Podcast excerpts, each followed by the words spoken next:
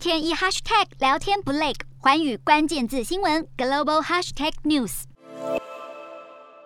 十五号美股强弹，三大指数开高又收红，因为国际油价掼破一百美元大关。布兰特原油和西德州原油期货价双双重挫百分之六以上，助长市场买气。彭博报道，目前原油期货未平仓合约创六年新低，显示油价破百飙高时，许多投资人趁机获利了结。此外，人民币也有意化危机为转机，挑战美国的油源霸主地位。早在二零一八年，中国就推出以人民币计价的原油期货，北京当局更从不会言其野心，要挑战当前以美元计价的油源体系，同时积极寻求沙地阿拉伯石油合约以人民币计价，更已经断断续续谈了六年，如今种种的情势演变，更加速双方协商。早在七零年代，尼克森取消金本位制，提出油源体系，奠定美元化最 A 跟当的地位。但是在拜登上任之后，包括阿富汗撤军和重启伊朗核协议谈判，都让沙国对美国的维安承诺越来越不满。而西方国家因为乌俄开战展开制裁，更让中东国家选边站，压力山大，寻求美元以外的替代选项。